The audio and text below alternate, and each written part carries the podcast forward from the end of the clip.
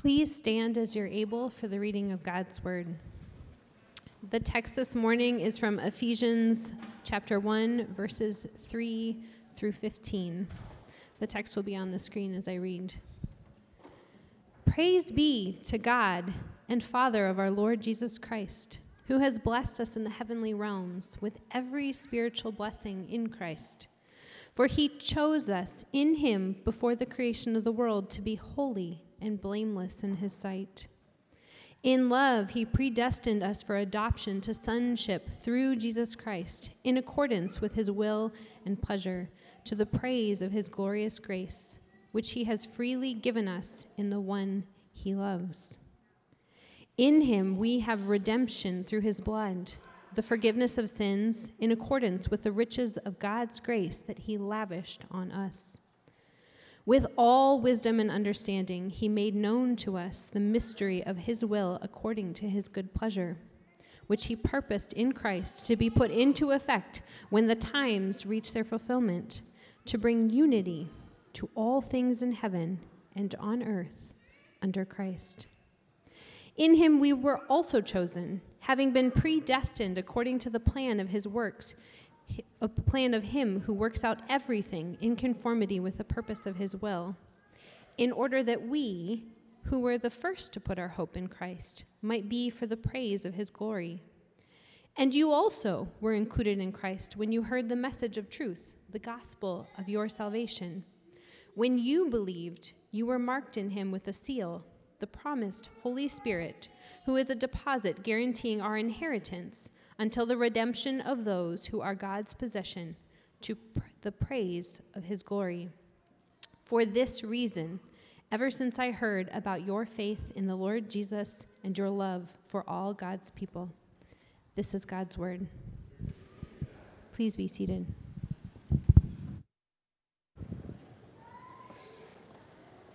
Last week, we started a new sermon series called Blessed delighting in the good life. And we are looking at uh, 10 different uh, themes uh, in Scripture that we're pulling together as things that. Um, the scriptures present as the good life, how God blesses us and, and makes us happy in Christ, and really trying to do that in a way that draws a contrast with what the world is telling you is the good life, what they're presenting to you as a good life that often leads to you being uh, disillusioned or exhausted and all these other types of feelings that it doesn't uh, really feel like the good life sometimes. And we want to go through a sermon series where we're looking at different themes. Last week we looked at uh, the blessing, blessed are those who long for home.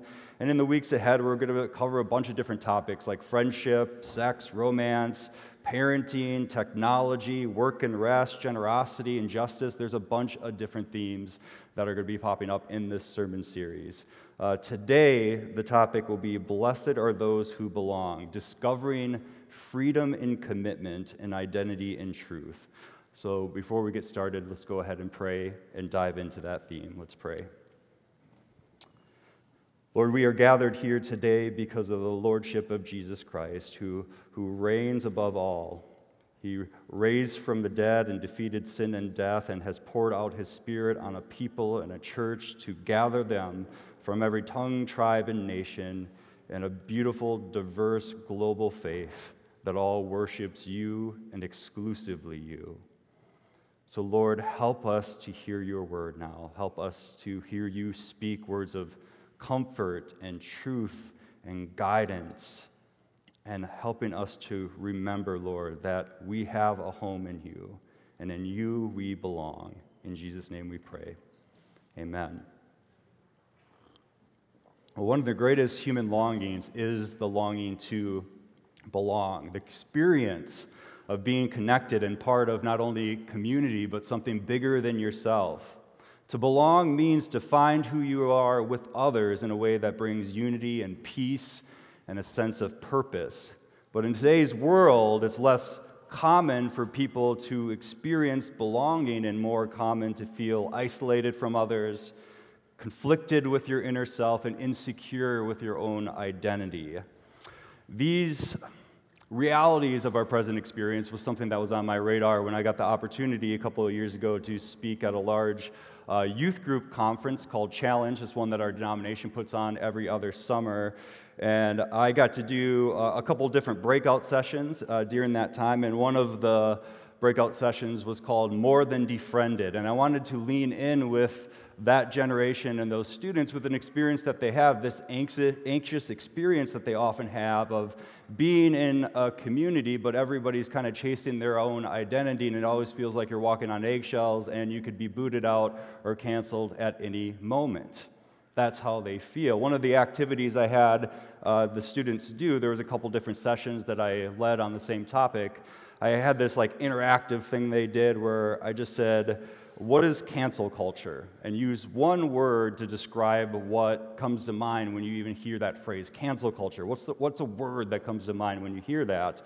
And, and it took all that data, I had used this program at the time, took all that data and made a word picture where the more common words that were used were bigger and then the smaller ones were less common words. So 167 students uh, submitted this word picture for their first session, and you can see some of the ways that they feel this culture in their community is one that's unforgiving, toxic, selfish.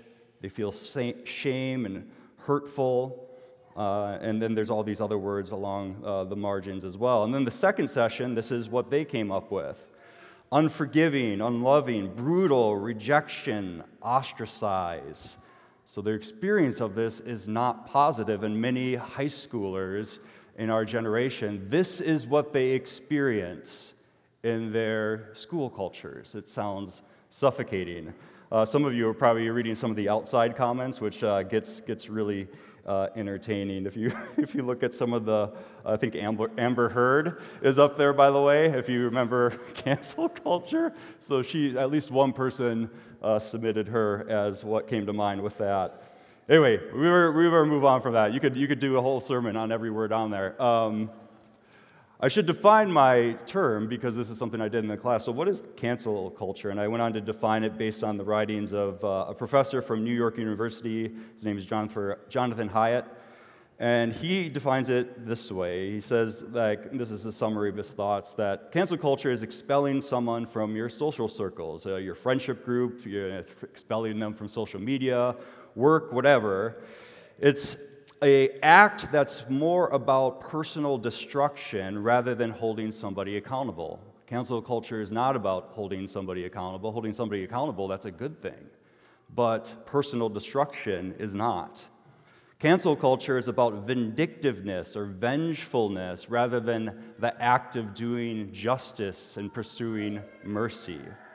And this is something that can be found in, uh, that is, cancel culture can be found in a bunch of different settings. It doesn't belong to one political group or in just rural settings or just urban settings or just secular settings or religious settings. All different kinds of settings and groups have elements and could have elements of this culture with them. And it raises some questions. Where did this culture come from? And why does the next generation feel this so uh, dominantly in their life? Where does this come from, especially when you consider that we live in a society that so values freedom and identity? Because this doesn't feel very free, does it? This sermon is going to go on now to reflect on these things and consider the differences in our culture of understanding freedom and how those different understandings lead one pathway to something like cancel culture being an expression of it, and another one where it leads you to a path of true freedom. One of the books that's guiding us through this sermon series is by James K.A. Smith. Uh, he wrote a book on, uh, called On the Road with St. Augustine, and he it draws a distinction between freedom as defined as freedom from something rather than freedom for. And that's something that I'm going to unpack a little bit in this sermon. Or to say it another way, this comes from a different book by author Alan Noble. He wrote a book, uh, We Are Not Our Own, where he contrasts the ways of this world as believing that we are our own. This is our life and our identity, where the scriptures say that we are not our own. We belong to something or someone bigger. So I want to consider these contrasts now. What does freedom from look like? What does, what does believing and living in a world where you believe that you are your own, what does that look like and why is it so destructive? Uh, one of the many factors that likely contribute to this experience is our prodigal approach to freedom and identity. That's one of the biggest reasons. We have a prodigal approach to freedom and identity. I'm, of course, using that phrase from the great parable told by Jesus of the prodigal son, a very familiar story. Even if you have never heard of it, it's one that resonates with so many people, even if you're not a Christian. It's just a good parable. And it's set up like this Father has two sons, and the younger son goes to his father and asks for his estate, his inheritance. And this inheritance is something that should be granted after the pa- father passes away, but he asks for it while his father is still alive, which culturally then, and I would say now, is something that is highly dishonoring, unloving, and disrespectful. Regardless, in this parable, the father grants the son's request and gives him his estate, his inheritance. And the son gathers up everything and takes off for a long, distant land. The parable does not tell us why the son would do this to his father, which is one of the reasons I think the parable is so powerful. There are many different reasons why people find themselves or others in this story, in this parable, when you hear it. But let's say the reason the son is doing this is because he wanted to be free, and free in a way that many of us intuitively think about freedom as Americans. Let's think about it this way. Let's say, like, even, even the father, we, we think about the father, and he's a good man. He loves his kids. But from the son's perspective, this is still the father's house and the father's rules. The son will never truly be free if he stays within these boundaries of the father's house. In the father's house, there are rules and obligations, but, but if he could have freedom to leave and get on the road, then he could determine his own rules and his own place in life. Right now, he's defined too much by his father. What if his identity wasn't in relation to being the son of this man, but something he could determine independently from his father? He just needed to break, he just needs to break this dependence on his father to be truly free. So he asked for his inheritance so he could live off those resources rather than being under the roof of a home where he's dependent on another. So off goes in this now scenario the American prodigal with his US bank account loaded with his inheritance. I'm picturing him spinning out of his father's uh, driveway with Tom Petty's free falling blasting on the radio, and he's riding off into freedom to a place now where he can do whatever he wants. This is his life, his rights, his body, his destiny. Ahead of him is just this open road and its endless possibilities with no more fear of missing out. He can determine his own rules and his own identity. He now has freedom from his father. He is now his own. But how does he know who he is now that he's independent? Now he's on a search for knowing and expressing an identity that hasn't been defined yet. This is something now the prodigal in this scenario is now responsible to figure out. It's on him to determine his identity. In the present day, uh, we, we often use that term, right? Our identity, finding who you are, your identity. And that's just a phrase that I think modern people use that to mean that we're determining uh, what our truth is and who we are. But determining our own truth is discovered not by discovering some objective reality that exists in the world, but it's a truth is something that you feel. You feel your truth, you don't discover it. What feels right to you is what starts to shape your identity, which, if you're tracking a little bit, that already seems like some shaky ground to base your reality and your sense of self worth on, isn't it? I mean, how do you feel throughout the day? I know many of you don't even feel like a Christian until you have a cup of coffee in the morning. So feelings are not like, right? They're not just like something that you want to hang your hat on, but often when a modern person, an American prodigal, is trying to discover his identity, it's based on what feels right. And now, what feels right, that's what you find your justification in. You commit yourself to some type of new relationship, a new career, athletics, education, a romantic encounter, a political cause, or some combination of all the above, this is now where you will find your identity, and it just feels right. And it's hopefully going to be enough to satisfy that question that the human being and the human heart always is wrestling with, and that is, am I enough? Is this identity going to be enough for me to find purpose and joy and meaning? Or maybe another way that I think Americans often think about this is, am I going to be able to reach my potential now? All that I'm made to be, can I reach my potential? Can I, if it's identity and athletics, you, could, you always have more potential to chase. You can always be stronger. In academics, you can always get better grades. Or in work, you can always climb higher and be more successful. So you're striving to feel enough, to reach your potential, to do more, and to be better. There's always more to gain. There's always more striving to do to feel enough and feel like you have made it. Sounds exhausting, doesn't it? Well, here's one of the ways that uh, the great public intellectual Taylor Swift put it. Uh, Know, she's got catchy lyrics, she's very smart. Uh, she, wrote, uh, she did a um, commencement speech at New York University once, and this is what she said. And I think this actually captures it really well um, in terms of like this feeling in our modern experience. Quote, I know it can be really overwhelming figuring out who to be and who you are now, and how to act in order to get where you want to go. I have some good news. It's totally up to you. I have some terrifying news. It's totally up to you. And that's the exhausting part of this prodigal pursuit.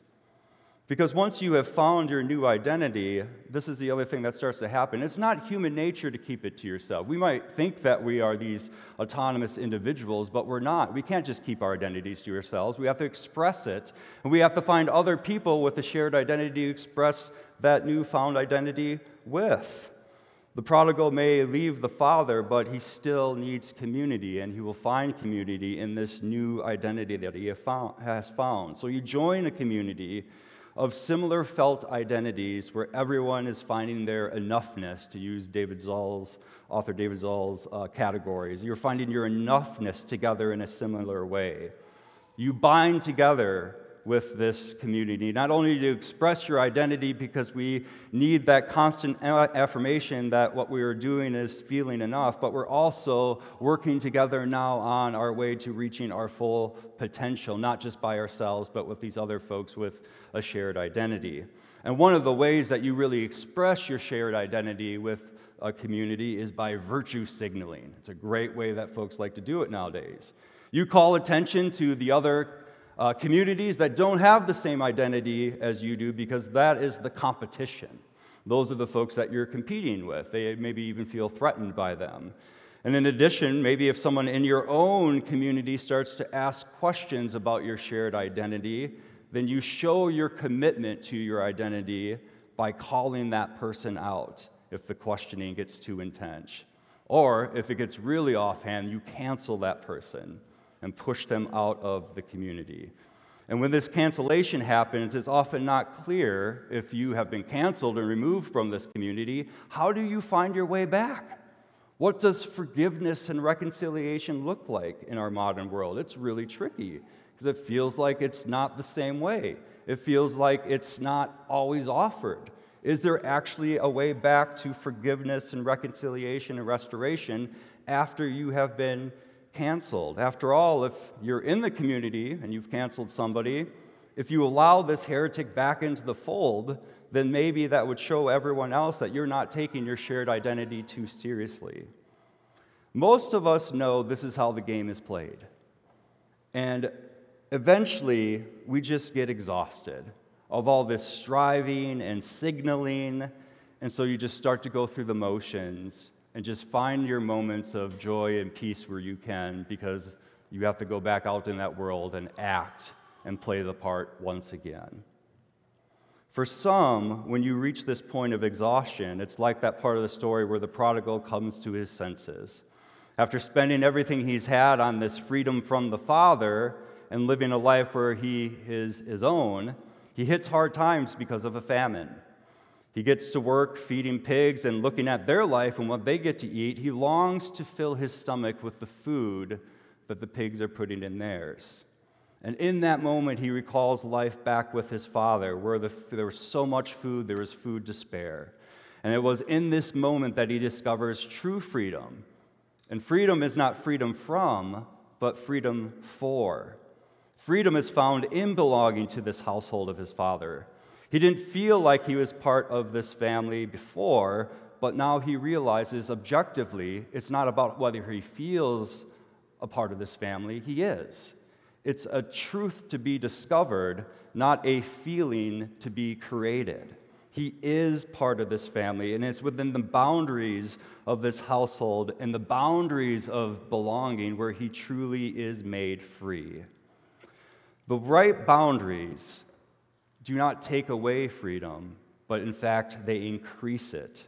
English writer G.K. Chesterton said it this way quote, The more I consider Christianity, the more I found that while it had established a rule and order, the chief aim of that order was to give room for the good things to run wild. That's why good boundaries, true and beautiful boundaries, exist for the good things to run wild, to have fun.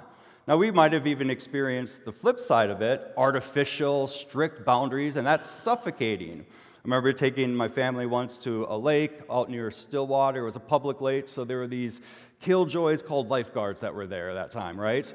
And most of the time, lifeguards are doing a good thing. The boundaries of don't drown. Nothing really suffocates a good time like drowning, right? So you don't want that to happen. But this person was more strict.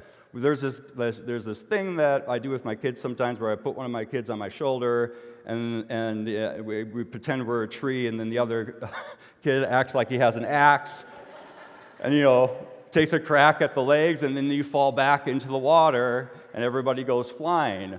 Well, I did that, and the lifeguard yelled at me. He says, We don't put people on our shoulders.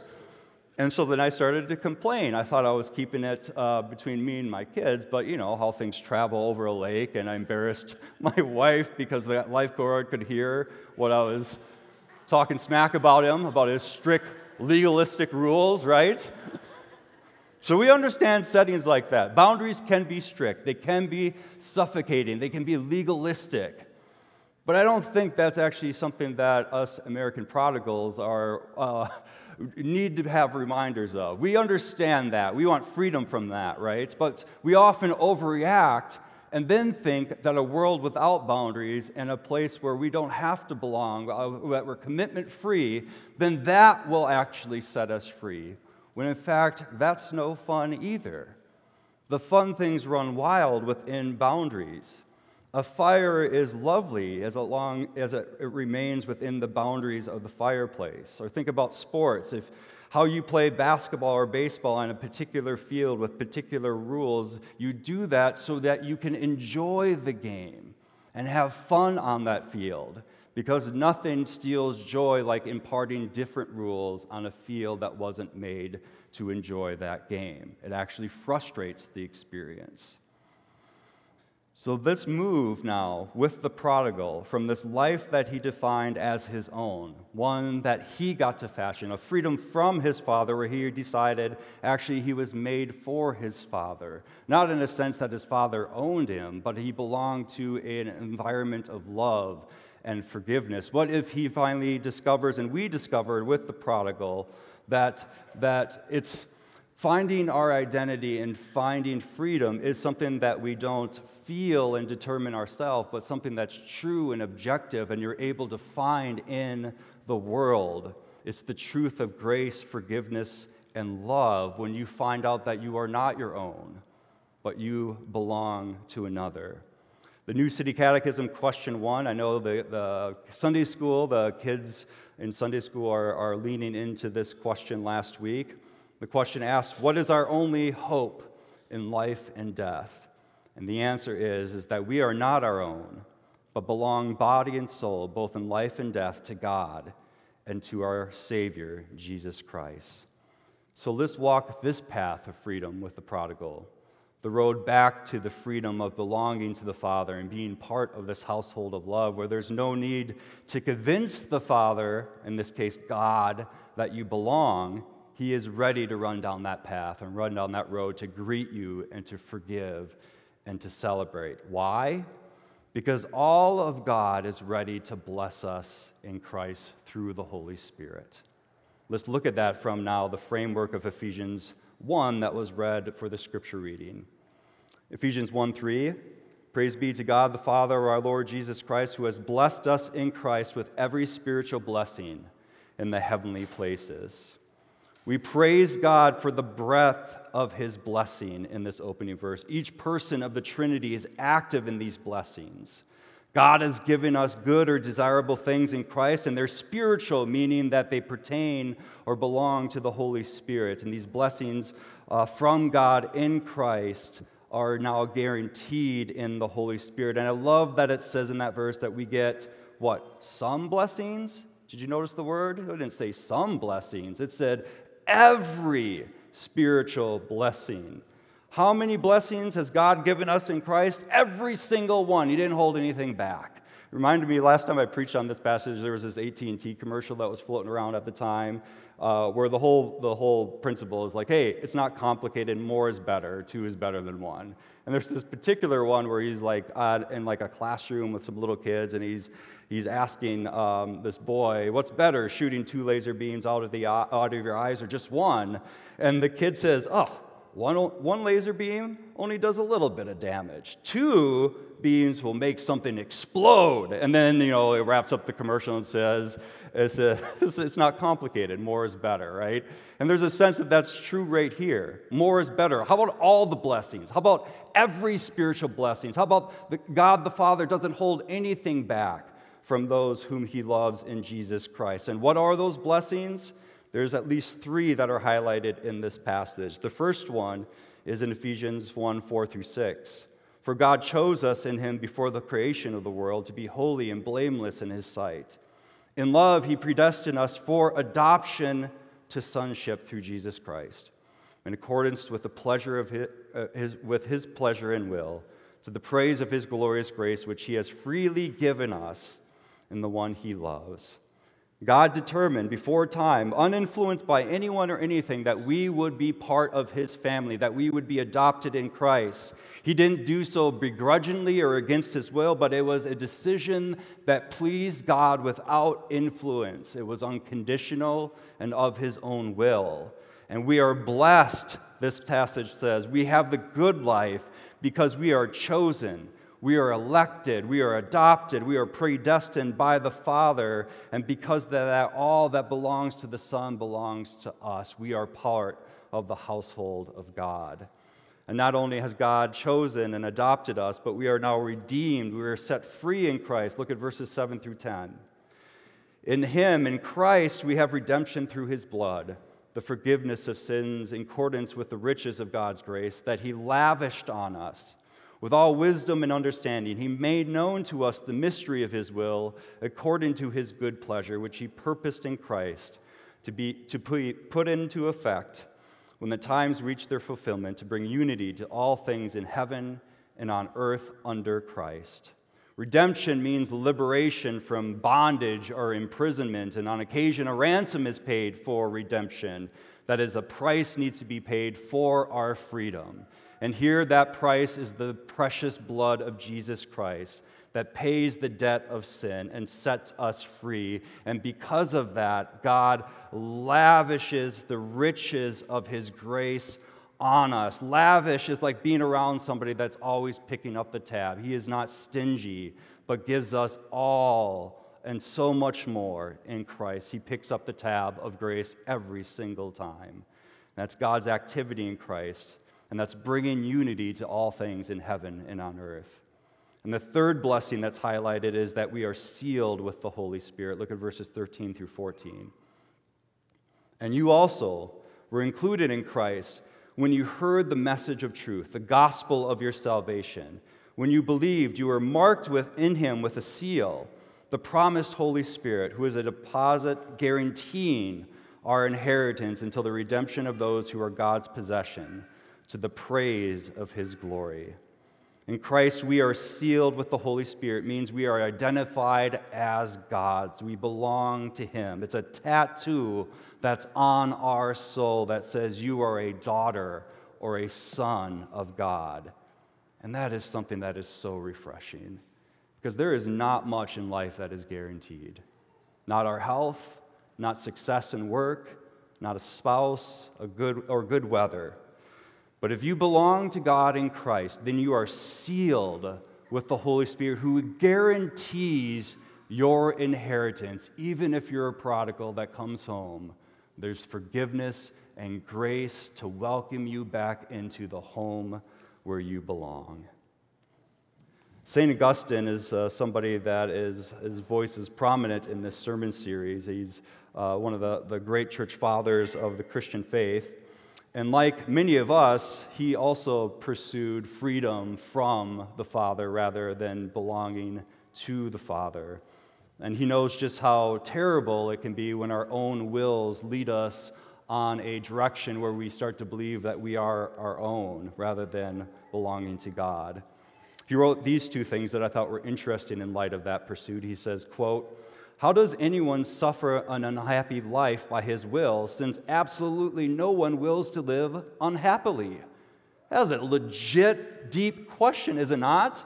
Not any of us want to be unhappy, but every single time we define our own freedom and discover our own boundaries and try to feel our own truth, we end up unhappy and then in community with people who are also miserable, and we are unkind to each other, and in addition, unkind to people that are different than us. And if we will to have a life that's not that, how do we get ourselves into this situation all the time? There must be something inside of us that is throwing off the compass to find ourselves to the good life. And so that's why St. Augustine elsewhere also wrote this Without you, that is, without the Lord, what am I to myself but a guide to my own self destruction? You are not on your own power going to find your way to the good life. You are not going to find freedom apart from Jesus Christ. You're not going to discover your own truth uh, on your own power. It's something that does exist in the world, that God has given us in Christ and has freely disclosed it to us. Augustine reminds us that even if we want to find happiness, we're going to end up enslaving ourselves to our own sin in that pursuit unless we have power and freedom that's granted from another. Augustine, the prodigal, and us, we need to be set free by Christ to whom we belong. Jesus said this in John 8 Very truly I tell you, everyone who sins is a slave to sin. Now, a slave has no permanent place in the family, but a son, a son belongs to it forever. So if the Son sets you free, you will be free indeed. Brothers and sisters, true and everlasting freedom is found in Christ freedom from sin and the freedom found in belonging to Him. Blessed are those who belong.